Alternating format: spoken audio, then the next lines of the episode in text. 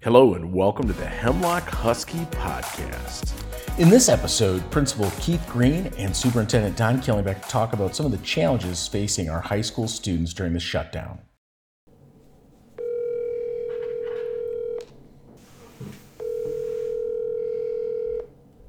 Hey, Don. Hey, Keith, how are you doing?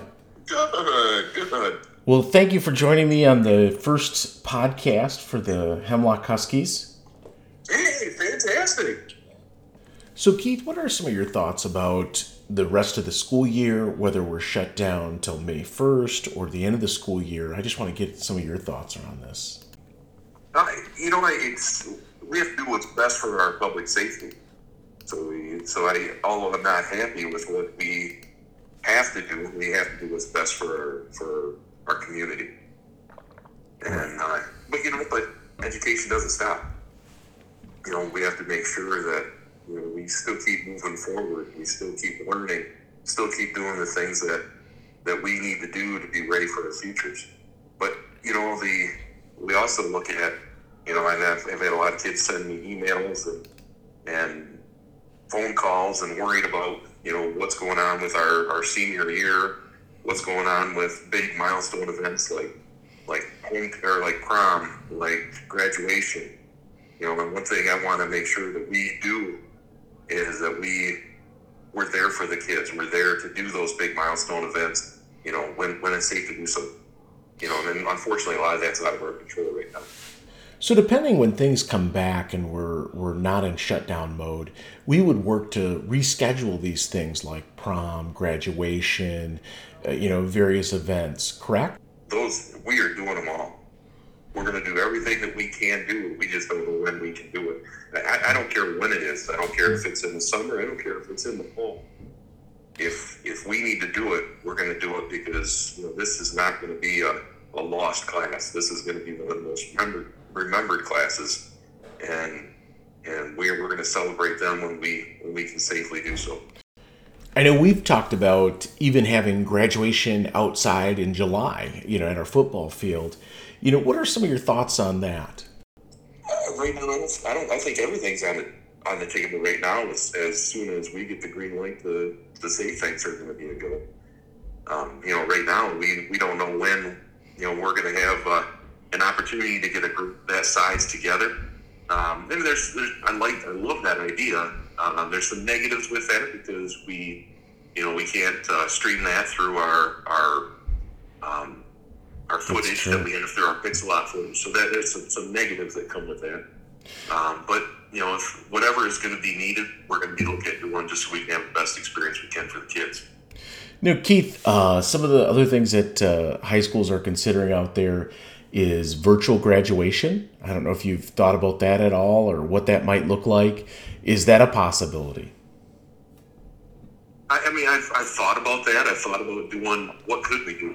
You know, if, if the ban gets lifted where we can only have a few people in the room, could we do it that way? Could we do do it virtually? Um, you know, it, everything's a, a possibility, but you know, I, I remember, and I'm sure you remember the days of walking across the stage, getting our high school diploma and our college diplomas. That you know, that's an event that you know, that's a family event that is a milestone that that I, would love to do in person, and that's going to be the that's going to be my first path.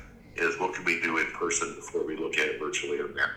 Yeah, the um, I totally agree with you. As a parent with a senior, um, you know, we relish those moments of, of having our families together and celebrating our kids. Um, one of the other things that uh, I've heard out there is drive through graduations, where we line up the, the people in cars and uh, and have them come through and, and graduate them uh, in kind of a, a, processional. Have you heard anything about that or thought about I, something I like that? that? I haven't heard that on graduation per se. Um, I've seen some of our local communities have a like a drive-through uh, little celebration. You know that they're we're still there, we're still strong. Mm-hmm. Um, you know, so that's some possibilities right now. I don't know if that's accepted underneath the governor's ban right now, but uh, you know that's one of the things I think we need to review. What's what's feasible, you know, with with uh, what the governor is going to be having with the mandates. So Principal Green, probably one of the things on every senior's mind and their, their parents as well is hey, if I left school on March um, 13th in line to graduate, um, are you still going to work with me to get my diploma or is there going to be, am I going to have to come back next fall and go to school? If, if everybody is going to be in line to graduate, they're going to be graduating.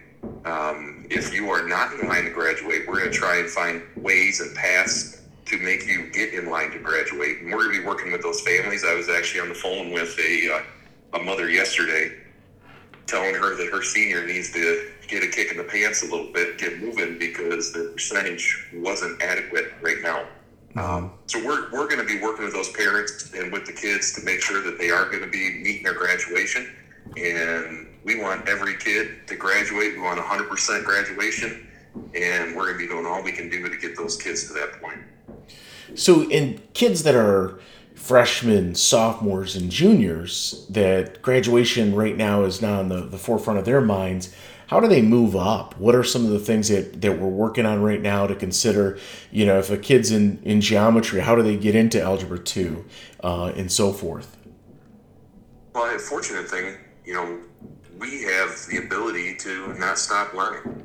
And, you know, I've talked to the teachers, and teachers are the teachers are interested. They want to work. They want to be teaching the kids, and and we're uh, we're developing lessons that are online to make sure that they're hitting the, the core standards that need to get hit, the the big ones that really need to be emphasized to move on to those next levels, and we're going to be able to hit those, you know, throughout the rest of the time. So everybody that hits the mark of proficiency is going to be moving on to that next level. Oh, sounds great.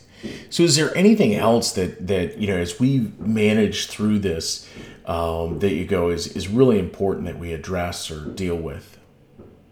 I think I think the biggest thing that I want to just have is uh, you know just be rest assured that you know this is this is our love. We're we're here because we love kids.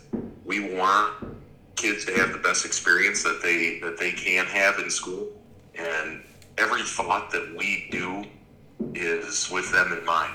And uh, just to be rest assured that we're always going to be looking out what's in the best benefit for the kids. Absolutely. I, I will tell you what, uh, uh, Principal Green, I really appreciate your leadership, uh, our teachers, and uh, everybody just working together to, to, in this unique time, to meet the needs of our students and our families.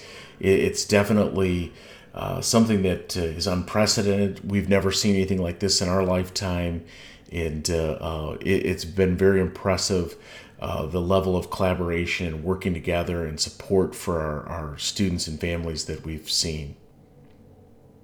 you know, and I have to, I'm going to reiterate that. I want to turn that back on to you and to Mr. Lockwood also, to having the foresight to be a one-to-one district many years ago um, to give our students these extensions because there's a lot of schools in our district right now that are scrambling that uh, are not in our district a lot of schools in our state and nation that are worrying how do we continue to educate kids?